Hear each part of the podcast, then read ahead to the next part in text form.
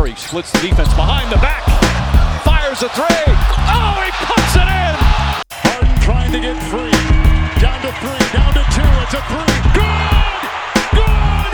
He got it! Tatum drives down and throws it down. Wow. Spread floor. Lillard with 47 tonight. Working it down to two to one. A deep three.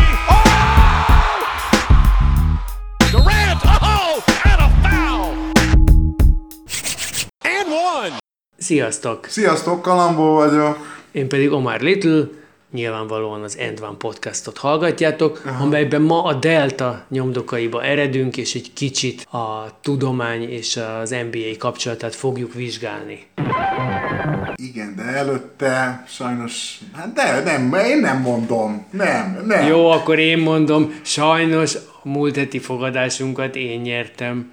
Nem Clark Peters volt idősebb Irving Johnson a Igen. Winning Time című sorozatban. Hát bizony. Szóval ezt nagyon benéztem, de tökre továbbra is azt gondolom, hogy nagyon hasonlítanak, és egy vágyvezérelt gondolkodás áldozata lettem. Nagyon szépen mondtad. Lehet, hogy én is a vágyvezérelt gondolkodás áldozata lettem, de nem tudom, hogy miért lett volna kedvesebb nekem 1989, mint 86, mert én viszont ugye fejtegettem hosszasan, hogy a, a jugoszláv-szovjet meccs 89-ben, és az utolsó három pontosok, az 51 másodperc, meg minden, valós, a történet igaz, csak három évvel korábban játszódott le. De hát ez is csak azt mutatja, hogy tévedni emberi dolog. Tehát az arról van hogy 51 másodperc, 9 pont, behozzák. Igen.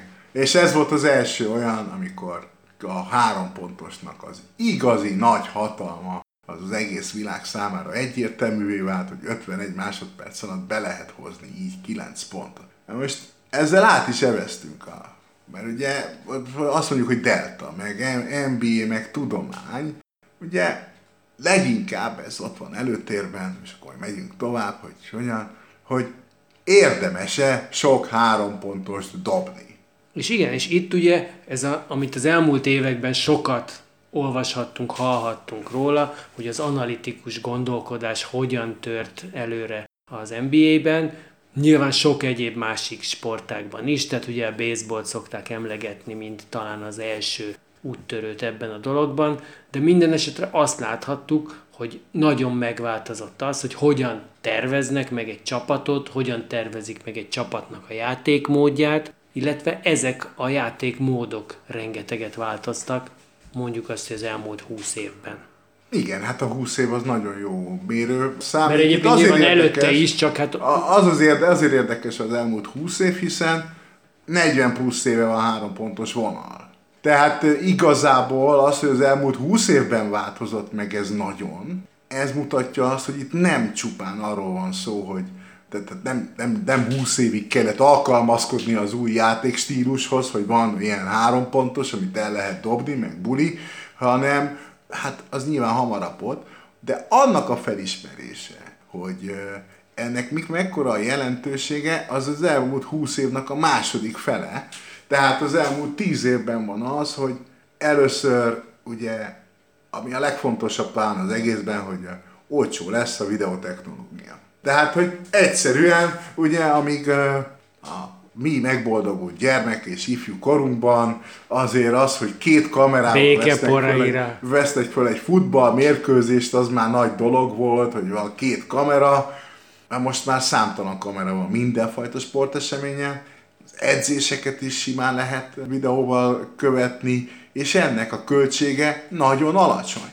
Ez egy óriási változás egyébként, és valószínűleg ez indította el, hogy oké, okay, jó, olcsó a videó, izé, mindent meg tudunk nézni, és akkor mindent meg is tudunk mérni. És hát én még egy icipicivel visszább lépnék, mert valóban ez, ez a mostani gyakorlata, de hogy ugye elkezdtek azon gondolkozni, hogy akkor a két pont kevesebbet ér, mint a három. És ez még talán még mielőtt ugye voltak azok az aprólékos megoldások, amikkel valóban mérni lehetett, hogy mi a különbség egy-egy dobásfajta között, vagy egy-egy játékosnak miben, hová kéne fejlődnie ahhoz, hogy, hogy hatékonyabb tudjon lenni. Ugye elkezdett jönni az az elmélet egyáltalán, hogy azért dobjunk hármast, mert igaz, hogy nehezebb bedobni, meg rosszabb százalékkal lehet dobni, de mégis, ha matematikailag kiszámoljuk, másfélszer annyit ér, mint a két pontos, és akkor elkezdtek ezeken a mesdjéken mindenféle matematikai modellek mentén dolgozni emberek azon, hogy hogyan lehet a leges-leges leghatékonyabban játszani ezt a játékot. Nem a legszebben, hanem a leghatékonyabban, így van. Na most nyilván oké, okay, jó, voltak korai úttörő csapatok, akik ezt tolták, hogy sok három pontos dobók, hát nem jutottak messzire, de hát hogy gyakorlatilag ma már ennyi évvel, azután, hogy van három pontos, és hogy ennek a hatékonysága milyen nagy tud lenni, gyakorlatilag a kosárlabdázók képzésében is. Tehát sokkal nagyobb hangsúlyt kap az,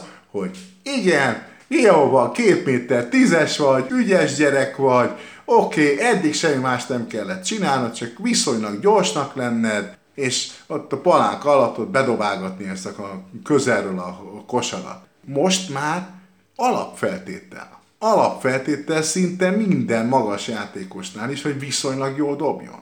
Ugye ez, és ez így zajlik a képzés. Tehát tíz éves kortól ez az egyik alap, hogy jól dobjon a nagy csávó is. A izé. És Tehát, hát persze ezt mondhatjuk, hogy, hogy ez azért van, mert mert észrevették, hogy, hogy milyen jó az, hogyha mindenki ügyesebb, de ez nem teljesen így van, tehát nem ez volt az észrevétel, hanem az, amiről az előbb beszéltünk, ugye, a három pont többet ér, mint a kettő, és egyszerűen elkezdtek ugye jönni azok a modellek, amik azt mondták, hogy, és elkezdték vizsgálni a, az egyébként itt még csak rengeteg adatot, arra vonatkozólag, hogy a pálya melyik pontjáról, milyen hatékonysággal dobnak játékosok. Azt még nem mondom, hogy elkezdték diversifikálni, hogy milyen típusú játékosok milyen hatékonysággal dobnak ugyanarról a pontról, de azt mondták, de most hogy, már az is van. Most, most már, már az bőven. is van, abszolút. De azt mondták, hogy, hogy vagy három pontos dobja, vagy a büntető területen belülről, mert az közel van, és akkor ez az úgynevezett középtávoli leánykori angol nevén midrange, ez kezdett eltűnni a játékból. Szerintem erről még majd beszélünk, hogy vajon ez hova visz, vagy ez jó-e ez a tendencia. De minden esetre az történt, hogy már nem volt elég, hogyha egy helyen tudtál valamit csinálni, elkezdték keresni ugye ezeket a, a hármas és védekező játékosokat, ezekből lett nagyon nagy kereslet, és egyébként mindenki másból, aki tudott dobni messzebbről, azzal, hogy szétnyitják a védelmeket, hogy egyébként akkor a palánk alatt is könnyebb dolgozni, hogyha nem nyolcan verekszenek bent, hanem csak ketten maximum. Ezek tulajdonképpen mind valahol a matematikából igen, lettek hát levezetve, és pontosan igen. az történt, amit mondtál, hogy akkor azt mondták, hogy ja, hát ha ez így hatékony, akkor ezt a dolgot képezzük. Csak hát, mint minden csodaszer, azért ez sem elég. Tehát azért ugye a legendás példánk azért az, amikor ez nem sik. Tehát amikor a, a, volt egy csapat, ugye, mindannyian emlékszünk rá, Hardennel a Houston Rockets, amely hát konkrétan tilos volt szerintem nekik midrange dob. Hát ott, igen, ott, azt hiszem, hogy tilos. egészen... Tehát, hogy én azt gondolom, hogy ott büntetést kellett fizetni, hogyha valaki középtávolit dobott. Hát én arra emlékszem ráadásul, hogy ez a, ez a tízes évek elején, körülbelül az ő fiók csapatuk, tehát akkor még talán D-League-nek hívhatták a G-League-et. Igen. És ott volt a, nem tudom, azt hiszem a Vipers névre hallgatott, meg kell valljam, hogy ez a része ez annyira nem köt le a dolognak, de hogy arra emlékszem, hogy ott, ott volt egy olyan, hogy ott, ott gyakorlatilag tényleg le volt írva, hogy nem lehetett más dobni, mert ott ugye az, az igaz, hogy vannak meccsek, meg van bajnok, meg stb. stb. Igen, de, hát de az valójában az egy laboratórium, ahol a Houston Rockets azt kísérletezgette, milyen arányban kell ezt eltolni, mennyire lehet az extremitásig vinni a dolgot. És ott tényleg olvastam akkoriban egy cikket, és így ez volt, hogy a játékosok csak, kizárólag csak három pontosokat dobtak és esetleg nyilván lehet, hogy amit megpróbált valamit berakni a gyűrűbe. Persze, Zsákon, persze, ez de, persze. Hogy, de hogy így körülbelül ennyi volt, és ez le volt neki írva. És hát a, az egy érdekes sztori, ugye, hogy tényleg eltolták az extrém végletéig, és akkor itt ugye visszaemlékezhetünk tényleg, tehát akkor is, amikor, amikor mondjuk a Westbrookos évben, aki például ugye Westbrook, aki rosszul dob három pontos, de az volt, hogy az ő betöréseiből viszont lesz majd egy csomó három pontos, és akkor volt az, hogy mondjuk a Clint Capellát, aki azért egy, egy elég jó használható center volt, és mint később kiderült, az lehet, hogy hiányzott volna ahhoz, hogy, hogy tovább lehessen lépni, mert, mert az a típusú játékos, aki jól védekezik a gyűrű környékén, és egyébként eliupokat be tud fejezni, az tulajdonképpen még ebbe a szisztémába is bele kéne, hogy férjen, de ott volt az, amikor, amikor a, a kapellát elcserélték azért, hogy a Covington-t megkaphassák, tehát csupa alacsony, elvileg három pontos, a liga átlagnál egy kicsivel jobban dobó játékosra, és akkor azt gondolták, hogy majd ez hozza el őket a Kánaánig. De egy pár évvel korábban, 18-ban volt azt hiszem az, amikor ugye hetedik meccsig jutottak a nyugat döntőben, tehát azért az már egy nagyon vékony határmeccs. Hogy most igen. azt mondjuk, hogy, hogy végül is ez a kísérlet így nem sikerült, vagy kudarcot vallott, de tulajdonképpen, ha azt az egy meccset hozzák, és persze nincs olyan, hogy ha, de akkor utána a talán a Cleveland leggyengébb iterációjával találkoztak volna, vagy annak a négy éves szakasznak a, a leggyengébb felállásával. Ki tudja? Persze, ezt nem tudjuk. Igen, de tehát, hogy nyilvánvalóan tehát a matematika azért korábban is meghatározta az NBA-t, és pontosan a múlt heti Winning Time-os beszélgetésünk, illetve maga a sorozat mutatja azt, hogy ugye az, meg az is egy forradalom volt, ugye, hogy a támadó idő nem kell kihasználni, hanem a lehető legkevésbé, ugye ez eléggé markánsan benne van a sorozatban, ott amikor a csapat értekezlet van, és izé. de tehát, hogy ez is egy óriási forradalom volt egyébként, és akkor még ugye nem nagyon beszélgettünk három pontosról, hiszen akkor vezették be abban az idején. De hogy, hogy a matek ilyen szempontból ugye nagyon fontos, meg előre lehet tényleg, tényleg a gépi tanulás, meg az algoritmusok nagyon sok mindent megmutatnak, hogy bizonyos helyzetekben mi várható, hogyan, ugye a közvetítésekben is lehet néha látni, azok tényleg nagyon látványos, amikor egy játékos felemeli a labdát, és akkor mutatják, hogy innen hány százalékban szokta bedobni, és hát ez megtörténik ott a meccsen. Persze. Már, már hogy ráadásul ezt mi, oké, okay, mi kapunk egy-egy ilyen Igen. highlightot, na de közben ugye azt látjuk, hogy a lecserélt játékosok Nézegetik a, ők ott, a igen, tabletet, nem, igen. Nem a Looney Tunes-nak a legutóbbi epizódját próbálják megnézni, hogy jobb kedvük legyen, bár az ellenfél vezet, hanem ilyeneket mutogatnak nekik, hogy látod, innen így dobtad. Látod, akit védened kell, az igen. így. És szóval ez egyébként, ez megint csak egy hihetetlen dolog, Hát persze, persze. És, és hát egész más skilleket kíván sokszor a játékosoktól is. És ugye a másik, ami nagyon nagy változás volt a három pontoson kívül, hogy az NBA-ben is lehet zónázni. Na most nincsen zóna jelenleg igazi, vegytiszta. Zóna nem létezik, nem csak az NBA-ben, már sehol, pontosan a jó, jó három pontos dobás miatt gyakorlatilag egy terület plusz ember védekezés van, tehát vegytiszta zóna nincs. És gyakorlatilag egy, egy olyan fajta új védekezési rendszer alakult ki az elmúlt 5-10 évben, nem csak az NBA-ben, hanem Európában is, ami, de tudtuk, hogy van, van ilyen, hogy vegyes védekezés, oké, okay, de ez egészen, egészen magas szinten megy most már, és hát a Golden State védekezése az ennek egy nagyon-nagyon tipikus példája. Egyébként lehet látni, hogy azt mondják a riporterek, hogy beállnak zónába, de hát az a zóna, az jé, el kell menni az embereddel addig, amíg csak bírsz. Tehát nem olyan zóna-zóna ez, amit uh, mi játszottunk valamikor, ugye, de hát, hogy és itt akkor viszont előjön az, amit mondtál az elején, és akkor most, azt mondtam, hogy lépjünk hátrába, akkor most lépjünk előrébb. Ott vannak a kamerák, és ott van az előbb azt mondta, hogy még csak rengeteg adat volt.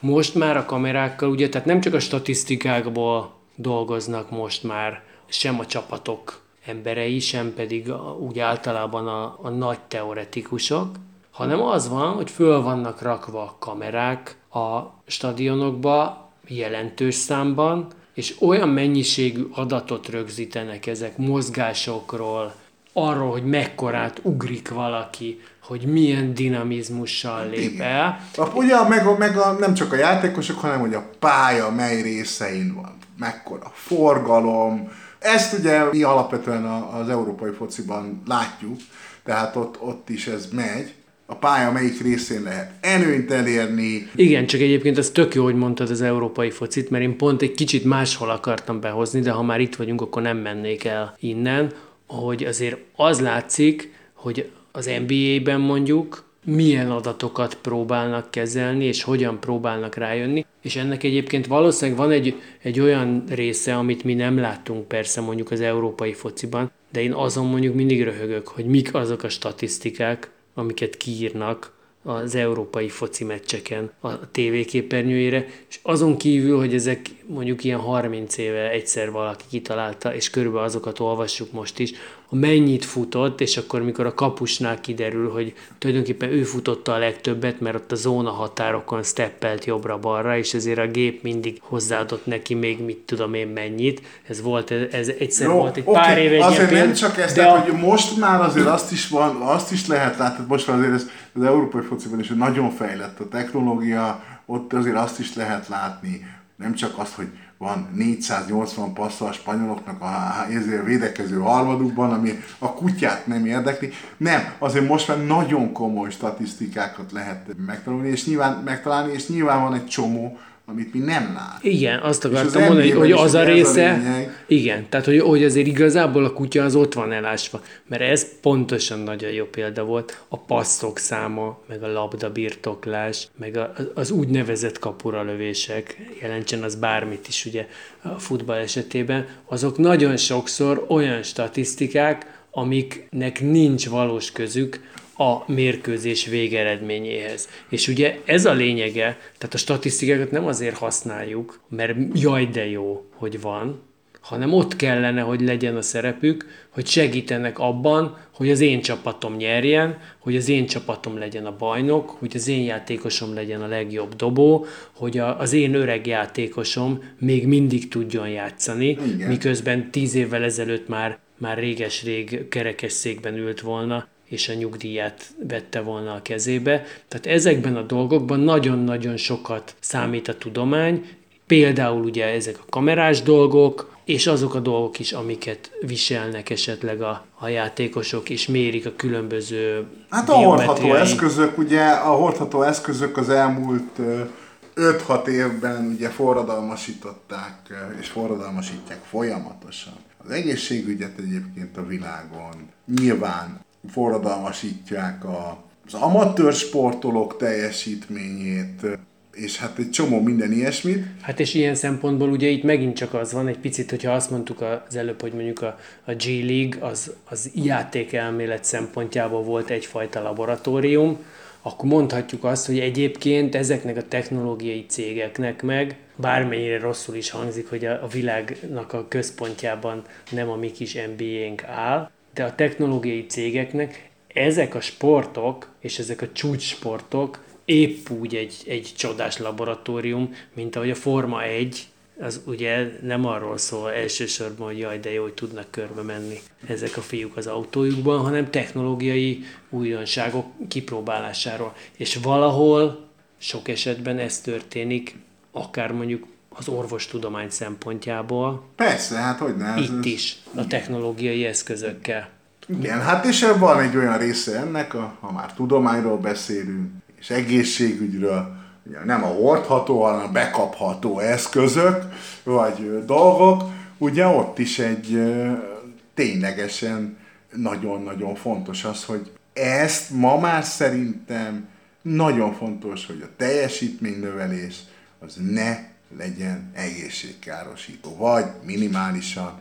És ugye azért érdekes mondjuk az NBA, vagy bármelyik amerikai profiliga ilyen szempontból, mert egyenlőek, viszonylagosan egyenlőek a feltételek, és viszonylagosan egyforma a kontroll. Tehát ugye, ami klasszikus példa arra, hogy egy sportág hogyan tud megváltozni, az ugye a 2000-es évek első fele, és az úszás. Igen, hát itt, hogyha arról beszélünk, hogyha valaki még emlékszik rá, hogy voltak ezek a cápa ruhák, és akkor egyszer csak a régi világcsúcsok azok gyakorlatilag így mind mentek a kukába, mert kiderült, hogy lehet, hogy még itt lehet egy picit gyorsítani. Minden sportágban és, és mindenhol ugye ezek mennek, hogy teljesítő képesség, meg az izomtömeg, meg stb. stb. Ezeknek azért van egy valamelyest behatárolható skálája. Igen. Mindenki keresi azokat a centiket, meg másodperceket, ahol még lehet faragni, vagy hozzá lehet adni, és ott ugye megvolt például ez. És ugye azért szüntették meg, ugye, mert ez egy olyan, olyan drága technológia volt, amit ténylegesen csak a nagyon erős úszó nemzetek uh, tudtak használni. És ugye hát ennek a, a, leg, a legszebb példája annak, hogy ez a cápadressz ez közben ugye mennyire egyfajta reklámeszköz volt a úszogatyagyáraknak, vagy mi a úszogatyagyártóknak.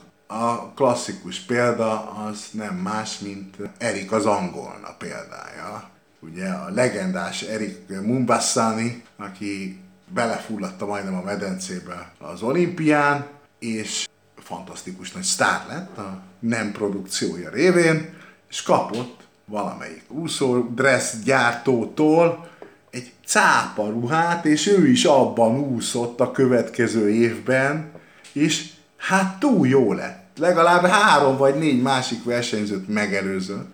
Ennek következtében érdektelenné vált. Brandrombolás, igen, mondhatjuk. Igen, de hogy tehát az úszásnál nagyon nehéz azt mondani, hogy uh, ugyanazokat a technológiai újításokat uh, mindenki el tudja érni. Ugye az NBA-ben ez nem kérdés. Mindenki el tudja érni őket.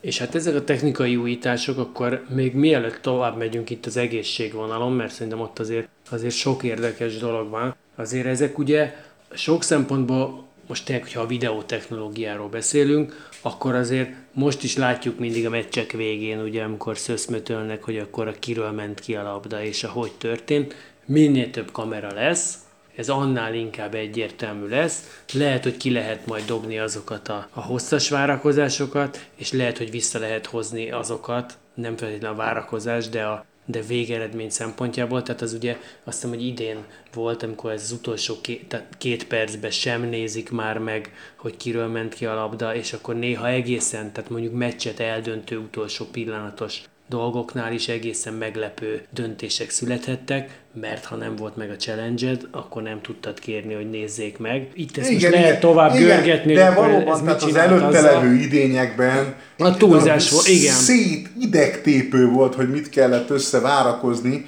ami egészen hihetetlen volt, tehát hogy azt gondolom, hogy ma már egyébként technológiailag azt meg lehetne oldani, hogy csak nem is nézi senki. Mármint, hogy ez abszolút gépi igen. jelleggel megy, igen. Vagy, de igen. hát a másik, ott ülnek, ott ülnek a replay centerben, tehát ott azt mondaná egy ember, mert van kvalifikált emberre, azt mondaná, hogy én azt hát gondolom hát egyébként, tehát hogy ez a, az elkövetkező... Nem tudom, hogy a, a, ahogy mondjam, az emberi tényezőt ki akarjuk ez árni belőle, nem hangzik Nem zárjuk ki az emberi tényezőt, az emberek csinálják azokat a programokat, amiket ezt el tudják dönteni jobban, mint az emberek. Itt arról van szó, hogy nem biztos, hogy ez, szerintem ez már lehetséges lenne, nem vagyok, nem vagyok ennek annyira szakértő, hogy azt mondjam, hogy ez száz százalékig így van, de én azt gondolom, hogy ha ez lehetséges lenne, tehát hogy a videófelvételeket valóban sok kamera, izé felvételeit körülbelül két másodperc alatt el tudná dönteni a számítógép, hogy az kiről ment ki valóban. Szerintem itt arról beszélünk, hogy ez valószínűleg most lehet, hogy egy, egy hibás jóslatba fogok bocsátkozni, de én azt gondolom, hogy ez mondjuk három-öt éven belül ez a rész ez meg fog oldódni, és elérhető lesz, mert egyébként tényleg mert annyi, ugyanúgy annyi kamera lesz, megmutatják van. a lassításokat az embereknek, a bírók nézegethetik, de már pillanatok alatt lesz, nem kell 83-szor visszanézni,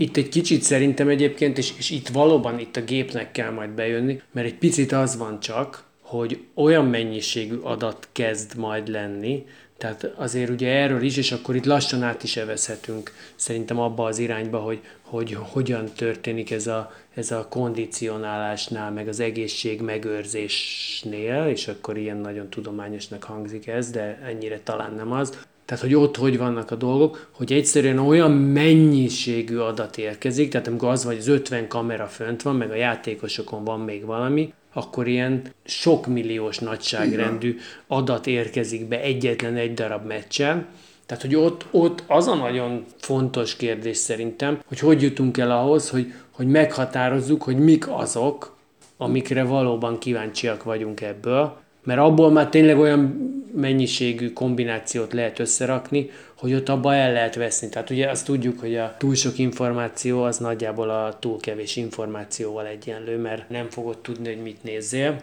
Na jó, hát de ez nem egy valós probléma, szerintem. Olyan szempontból valós probléma, hogy nagyon sok adat kinyerni a megfelelőket, de hát éppen erről szól a gépi tanulása az algoritmusoknak, hogy pontosan meg tudja mondani, hogy ebből a sok adatból neked mire van szükséged. De minden esetre ugye azt mondhatjuk, hogy ezekkel a, a tényleg a, a hordható eszközökkel például, és a különböző dolgokkal nagyon-nagyon sok dolog változhatott. Tehát amikor például most azt látjuk, hogy sokkal több három pontos dobnak, meg egyre távolabbról dobnak, abba természetesen benne van, hogy mondjuk a, a Steph Curry egy mekkora forradalmár volt, amikor elkezdett olyan távolságba dobálni, benne van az, hogy ezek a játékosok akkor elkezdték egymást húzni, hogy akkor én is képes vagyok rá, és én is gyakorlok innen egy kicsit, és a többi, és a többi. De azért az, hogy azt látjuk, hogy egyre tömegesebbé válik, mondjuk azt, hogy minél messzebbről dobok, vagy hogy bizonyos dobásfajtákat jobban meg tudok csinálni. Ez bizony, hogy technológia is, mert az ideálisabb íven, hogy dobom el a labdát, az úgy korrigálják a mozgásomat, tehát a, akiről majd egyszer lehet, hogy beszélünk, a Chip Engelland, akiről ja, ja, ja. volt szó, és most itt ezen a héten átszerződött az Oklahoma City Thunderhez, a Spursnél töltött 17 esztendőcske után, de hogy ott az volt, hogy volt egy ember, akinek a fejében benne voltak dolgok, hogy hogyan dobjunk. És ehhez képest ugye most már nagyon sokszor látjuk azt, hogy olyan játékosok tanulnak meg dobni, vagy messzebbről dobni, akikről sose gondoltad volna. Igen, azért, mert lemodellezik, hogy ő hol dob, és nem az van, hogy egy jó szemű edző meglátja-e, hogy hopp, ott a könyöke egy kicsit beremeg, hopp, ott nem tudom, mi történik, hanem az van, hogy számítógépes modellekkel próbálják Igen. sokszor egy, egy elképzelt, vagy egy ideális mozgássorhoz illeszteni. És addig ütik, amíg nem az a típusú mozgássor jön ki. És akkor még majd mindig ott lesz persze a különbség, hogy, hogy a srácban ott van-e az a tehetség, vagy nincs. Tehát igen, és ugye nyilvánvalóan az van, hogy nem gépek játszanak, tehát hiába mondják el az embernek, hogy így kéne dobnod, úgy kéne dobnod, nagyon-nagyon sok tényező, amiből mondjuk mondjuk kettőt, a meccs végi fáradtság, és mondjuk egy másikat a fokozott turbo adrenalin, adrenalin szint miatt, ezek nem biztos, hogy ezeket meg lehet, meg tudják az emberek úgy csinálni. Ami egyébként szerencsés, mert különben nézhetnénk videójátékokat is, vagy így Van, így van, hát ez, tehát, ez hogy... volt, ugye tényleg ez volt a Houston Rockets a baj, hogy az olyan volt már majdnem, mint egy videójáték.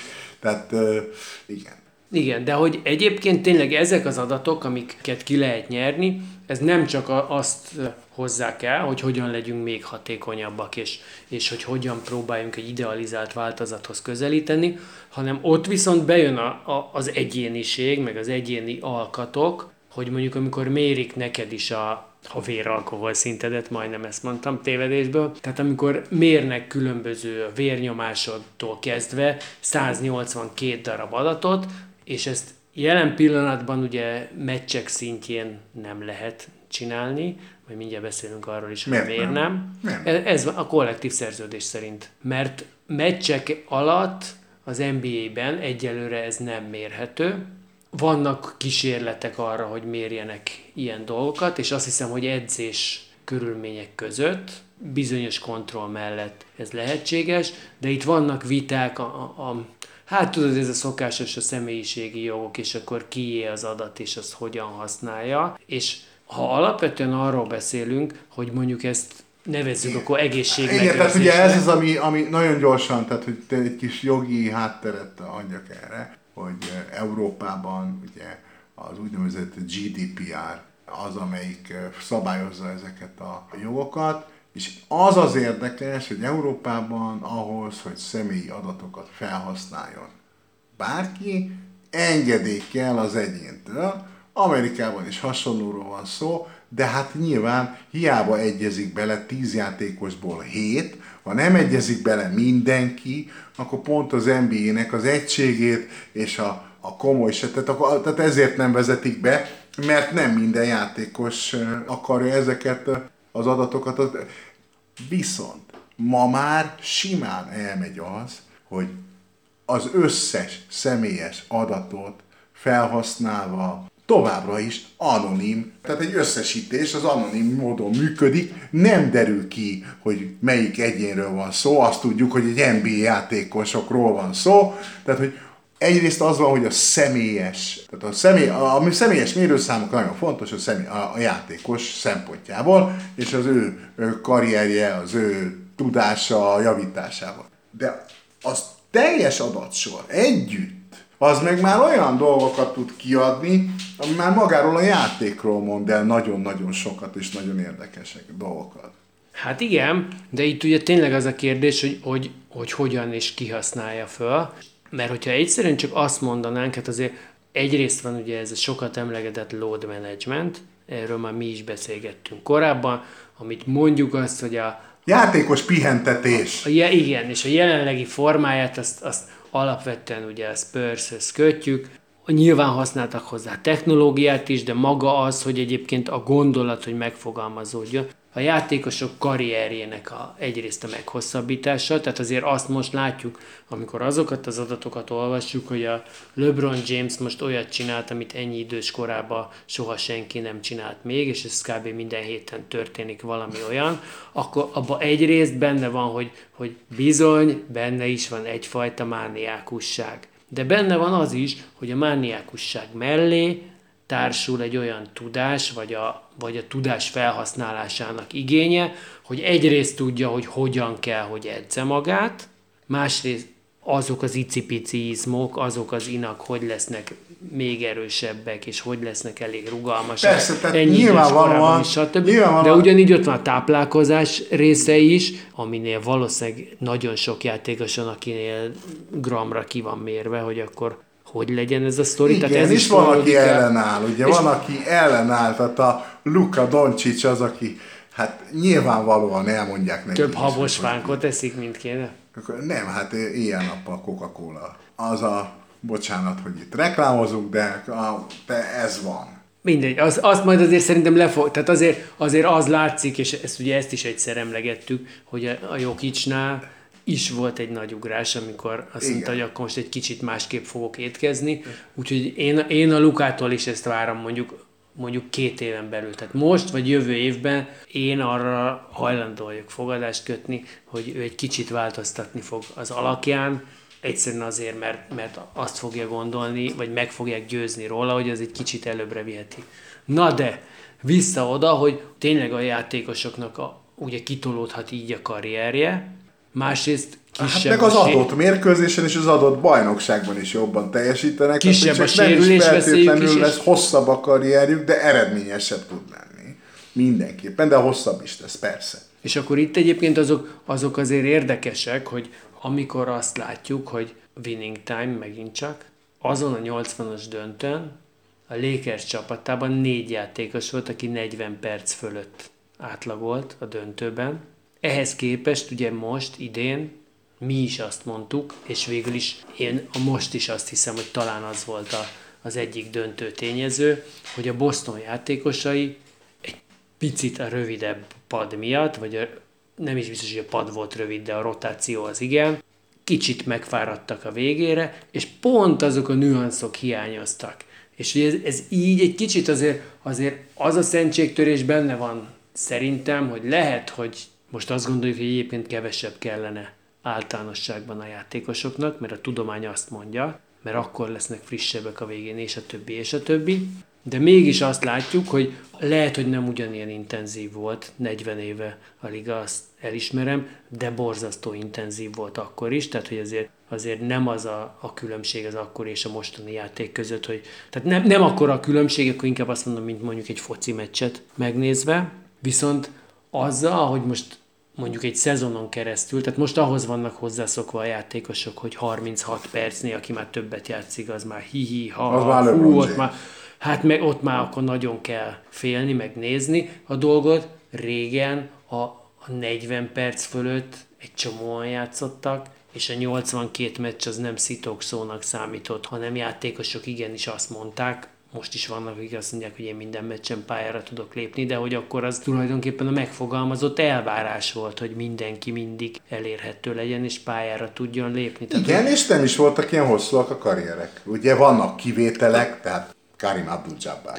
Azért- Kivétel, Azért is mondom, hogy itt, itt a karrier hosszára szerintem ezzel egy nagyon, nagyon, nagy... nagyon fontos, igen, így van. Nyilván, tehát, hogy hát az, hogy 40 perc fölött játszani, az szerintem nem lenne borzasztóan nehéz a top játékosoknak. Hát Ma- főleg most- úgy, hogy amit az előbb mondtál, úgy hívják adrenalin. Igen, Tehát, igen. Hogy, hogy az egy dolog, hogy, és akkor itt szerintem érdekes lesz majd ez a technológiás dolog, mert hogy a technológiát ugye most arra lehetne, és egyébként sok esetben lehet is használni, hogy bizonyos olyan adatokat szedjenek le a játékosokról, amik alapján azt mondják külső szemlélők, tehát az még azt sem mondom, hogy a csapat fő orvosa, hanem valószínűleg ott egy mögöttes stáb mondja azt neki, és aztán lehet, hogy ő értelmezi, de biztos vannak olyanok, ahol be van állítva, hogy itt most pirosan világítsál, Persze, mert itt baj van. Azt mondják, hogy ez a játékos ez most fáradt már, ez a játékos meg fog,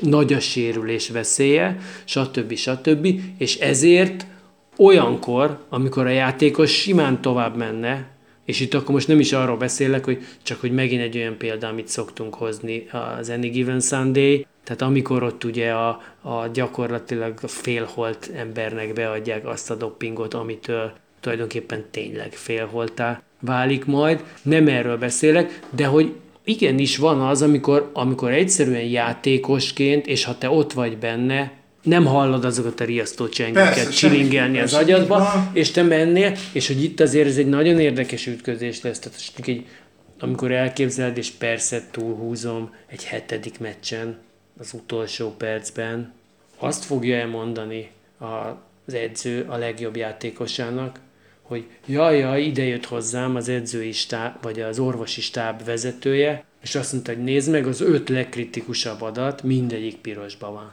Ne küld be, légy szíves. Hát életidegen, teljesen, pedig mégiscsak, és nyilván vannak ilyen Jó, dolgok. oké, tehát nyilván pontosan itt van az, hogy az emberi tényező marad. Örökké marad. Dönthet úgy az edző, hogy oké, 29 másodperc van hátra, ez a csávó ugyan már nem lélegzik, azt írja ez az orvosi jelentés, hogy kettőt lép, akkor eltörik a térde, de nem baj, csak egyet kell lépjen, és beküldöm, és megkockáztatjuk, a játékos sose fogja azt mondani, hogy nem megy be. A ját, igen, itt van. Szerintem egyébként itt van a kutya elásva igazából, tehát az, hogy valaki lelkiismeretlenebb-e, vagy, vagy sikerhajhászabb-e, vagy nem tudom, az egy dolog. De a játékos soha nem fogja azt mondani. Hát így is azt látod, hogy amikor, amikor mondjuk perclimiteik vannak, akkor ott megy a, a vita közben, de bennem van még két perc. Hát én nem akarok leülni, és hogy nem, ez mindig ott lesz. Hát egyébként a, viszonylag klasszikus példa LeBron James San Antonio-ban, amikor az a görcsölös meccse volt. Ez, mi- ez a 13-as döntő? Vagy a 14-es? Most már nem emlékszem. Na mindegy, de hogy ugye az megvan, tehát amikor, amikor tényleg a csávó nem tudott lábra állni Igen. gyakorlatilag, mert, mert beálltak az izmai. És ugye az van, hogy azért, ha, ha azon múlott volna, hogy ő most vissza akar-e menni, akkor biztos, hogy visszament volna valamilyen formátumban. Igen, igen. Hogy ez mindenképpen nagyon izgalmas, az, hogy az orvostudomány hogyan lép be, ugye a sérüléskezelés, ugye van a sokkal rövidebb idő alatt tudnak felépülni a játékosok, hál' Istennek a technológia révén. Illetve nem csak az, hogy sokkal rövidebb idő alatt, hanem pontosan abban is segít a technológia, hogy most még ne térjél vissza. Most még hiába érzed nagyon faszán magad, mi látjuk, hogy ez még nem az igazi, még szépen egy hónapot üdögélsz. Egyébként szerintem ez a legérdekesebb része talán, hogy hogy van az, hogy vissza tudják még, most annak ellenére, amit ugye az előbb mondtunk, hogy bizony vissza lehet fogni embereket, és azért azt látjuk, hogy olyan sérülésekből, amikre korábban azt mondták, hogy még senki nem jött ebből vissza, úgyhogy jó szinten játsz. Tehát a Durannak is azt hiszem, hogy a az utolsó sérülése az ez volt, hogy hát ebből már mindenki csak úgy jött vissza, hogy még így el tudott pattogtatni, vagy Igen, van. ezt- és ezt- ő visszajött azon a szinten, ahol volt, Igen. vagy mondjuk legalábbis azon a szinten visszajött, egész egyszerűen, és pont azért, mert azt mondták neki, hogy nem kell visszamenned 50 meccs után, te most 80 meccs után fogsz visszamenni, egész egyszerűen, mert ez van. A te szervezeted, a te adataid azt mondják, Így van. hogy Ezek, ezek a hatalmas és fantasztikus dolgok. És hát ugye ezek az adatok és ez a sérüléskezelés, meg minden, ez azért érdekes igazából, mert amíg egy gyerek szervezete azonnal jelez, a felnőtteké nem jelez azonnal. Tehát, hogy, hogy itt nagyon nagy szükség is van rá, hogy ez így legyen. De hát mindez azért nem fogja azt jelenteni, hogy tehát ugye a gépkosárlabda is biztos izgalmas lesz, amikor lesz, de a, tehát hiába van ez a három pontos izé, ki, kiszámítva, meg minden, tényleg, Steph Curry nélkül nem ez lenne ez a játék. És az ő maga, tehát azt izé, tehát, hogy utána jönnek a többiek, oké, okay, meg ezt fogják utánozni, tehát nagyon sok Steph Curry lesz tíz év múlva, mert mindenki az akar lenni. Hát igen, illetve az, az hogy pont olyan lesz-e, azt majd meglátjuk, de tehát az biztos, hogy... Jó, hogy nem hogy úgy értettem, hogy, egy, a klónok, klónok igen, jönnek. igen, nem, igen. Nem. De egyébként még azt akartam mondani, csak még ez az előzőhöz, hogy, hogy azt a Bookerről olvastam egy nagyon érdekes, a Devin Bookerről egy olyan dolgot, hogy neki például pontosan ez a visszafogás sztori.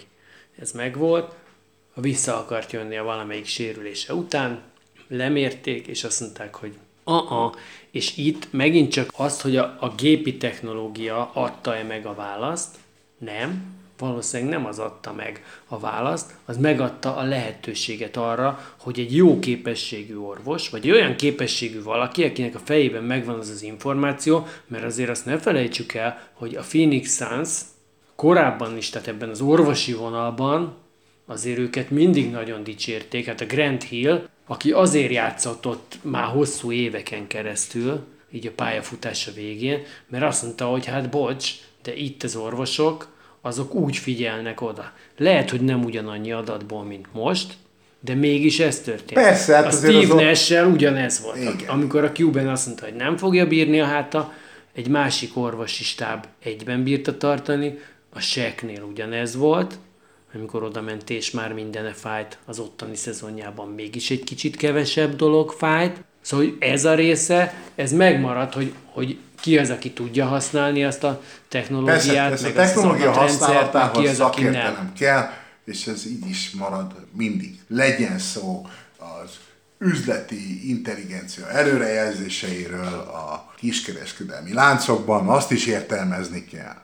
És ha már a technológiáról beszélünk egyébként, akkor a saját farkába harapó kígyó elvét követve, én azt mondanám, hogy megint visszamehetünk egy kicsit akkor a tabletek felé, vagy abba az irányba, vagy a mobil eszközök és a különféle ilyen kütyük felé, abból a szempontból, hogy, hogy mennyivel más, és ez egy picit talán ilyen oldalhajtása ennek a történetnek, de én azt gondolom, hogy mégiscsak valahol bizony piszkálgatja a, a liga és a játékosok mozgató rugóit, ez a, a mediatizált közeg, vagy a, vagy Hát a szociális gyakorlatilag, hálók, gyakorlatilag az, szociális a, az a technikai forradalom, tudományos technikai forradalom, amely az elmúlt 20-25 évben lezajlott a Földön, és ami miatt gyakorlatilag mindenki elérhető a szociális, vagy milyen médiumokon keresztül, közösségi médiának fordítjuk ugye magyarra elsősorban. Mindenki elérhető, mindenki közvetlenül tud bárkivel beszélni, ha akar. Ugye? És térjünk vissza a Winning Time idejében, mégiscsak ez van, 40 évvel ezelőtt, akkor, hogyha egy játékos nagyszerűen játszott, akkor megírta az összes újság, az összes megírta, országos tévében benne volt néhány meccs, akkor lehetett őket látni, de alapvetően, ugye, és ez nem csak a sportra vonatkozik, de mindjárt áttérünk, hogy itt mi, ez, mi, mi, mitől érdekes, minden a szűrőkön keresztül jutott el a rajongókig. Tehát voltak nyilván szerencsés rajongók, akik az éjszakai lokában fölismerték a játékost, és ha bátrak voltak, oda mentek hozzá beszélgetni, de hát ez egy nagyon kicsi kör. Ma már ugye... Például Will Chamberlainnél 20 ezer ilyen szerencsés volt. Elszóltam magam, ja, bocsánat. Igen, igen. Ja, ja. Szóval igen, de hogy... Na és ma meg ugye egyrészt minden mozdulata a játékosoknak nyomon követhető, és a játékosok maguk is bármiről tudnak beszélni, bármit megjeleníthetnek, és valóban nem csak az van, hogy elmondják, hogy ma 23 pontot dobtam, és milyen jó volt, és a legjobb az volt, hogy lekönyököltem azt a másik hülyét, ugye, ez azért a sport része, de azt is elmondják, hogy mit ettem, mit ittam, milyen filmet néztem, ugye egészen a politikáig és a vallásig, ez ugye ez nyilván kevesebb olyan játékos van, ilyen szempontból megnyílik, de minden lehetséges, és sokkal-sokkal közelebb kerülnek a játékosok így a rajongókhoz, és a, az átlag emberekhez is, tehát de ami a legfontosabb valóban, ez pedig, hogy a játékosok egyfajta brandként, termékként építik föl magukat. Igen, hát itt egyrészt ugye eleve azért azt mondhatjuk valószínűleg, hogy majdnem minden játékos mögött, és a majdnemet azt lehet, hogy négy darab zárójelbe kell tenni, vagy ki is kell húzni. Ott áll egy stáb, mert ez itt azt gondolom, hogy nem biztos feltétlenül, hogy az ő saját stábja, van akinek igen, de egyébként alapvetően az a menedzsment, amelyik őt képviseli, biztos, hogy a legutolsó újoncnak is biztosít azért, azért bizonyos jellegű asszisztenciát ezekben a dolgokban, és abban, hogy egyébként valóban önmagát termékként kezelve magasabbra tudja pozícionálni, mint ahol korábban volt. De a másik véglet, ami szerintem legalább ennyire érdekes, az az, hogy ezek a játékosok most valamiféleképpen mégiscsak közvetlen interakcióban vannak, tényleg egymással is épp úgy, mint a mezei rajongóval is. Tehát ha most mi ketten holnap elkezdjük Kyrie Irvinget a szeretetünkkel, vagy a nem szeretetünkkel bombázni, akkor ha megfelelő mennyiségű követőre találunk, akkor egy idő után ő nekünk válaszolni fog, és azt fogja mondani, hogy srácok, menjetek az oda, hogy. De ugye, ha, ha nem ennyire primer szintű a kommunikáció, akkor az is lesz, hogy lesznek játékosok, akik elkezdenek olyan dolgokba belemenni, amikbe nem kellene. Tehát a, Rudi Gobert emlegetik ugye mindig, aki, aki, hogyha bármilyen támadást kap, akkor ő ott fölveszi a kesztyűt és megvédi magát, hogy igaz, hogy az történt, de közben meg az is történt. Ezekkel a dolgokkal azért nagyon sokszor az is van, hogy, hogy és most nem káromolni akarom mindenáron a közösségi médiát, meg ezt a típusú nyilvánosságot, mert nyilván ennek sok pozitív hozadéka is van, de igenis olyan dolgokba is belekeverednek időnként ezek a játékosok, amik biztos, hogy nem viszik őket előre. Igen, de van ennek egy nagyon-nagyon pozitív része, és ez meg ugye az egymással való kommunikációnak van egy nagyon pozitív része, amikor egy olyan játékos, akit 100 millió, ezer, csilliárd ember követ, úgy hívják, hogy LeBron James. Ki? Azt, ki? Ki? Ki? Ja, igen, a LeBron. Igen. Szóval ez, ez, ha ő azt írja ki, hogy hoppá, kapcsoljatok a, a Cleveland akármi meccsre, mert Ricky Rubio varázsol, hát ezek óriási dolgok, és ez ugye megtörtént ebben az idényben, pontosan ez. Tehát pörgessük vissza ezt 30 évvel ezelőttre. Egyrészt, oké, okay, véletlenül a Cleveland meccsét adja a tévé. Tök jó. LeBron James nézi otthon, Fie, 30 évvel ezelőtt ez nem is volt olyan rossz. Az még ott a Mark Price, meg a Jó, de mondom, jó, jó. Az öreg Nance.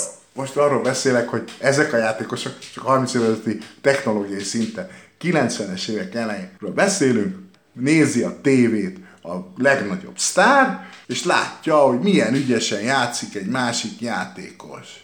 Ugye, milyen lehetőségei vannak, hogy ezt közhírét tegye? Hát nagyjából az semmilyen, fölhívhatja a baráti rádióadót, és mondhatja, hogy én most itt beleszól a rádióadásba. Egyrészt sokkal kevesebb emberhez jut el, és itt az, hogy ez közvetlenül, azonnal mindenkihez eljut, aki követi LeBron James-t, az egy óriási dolog.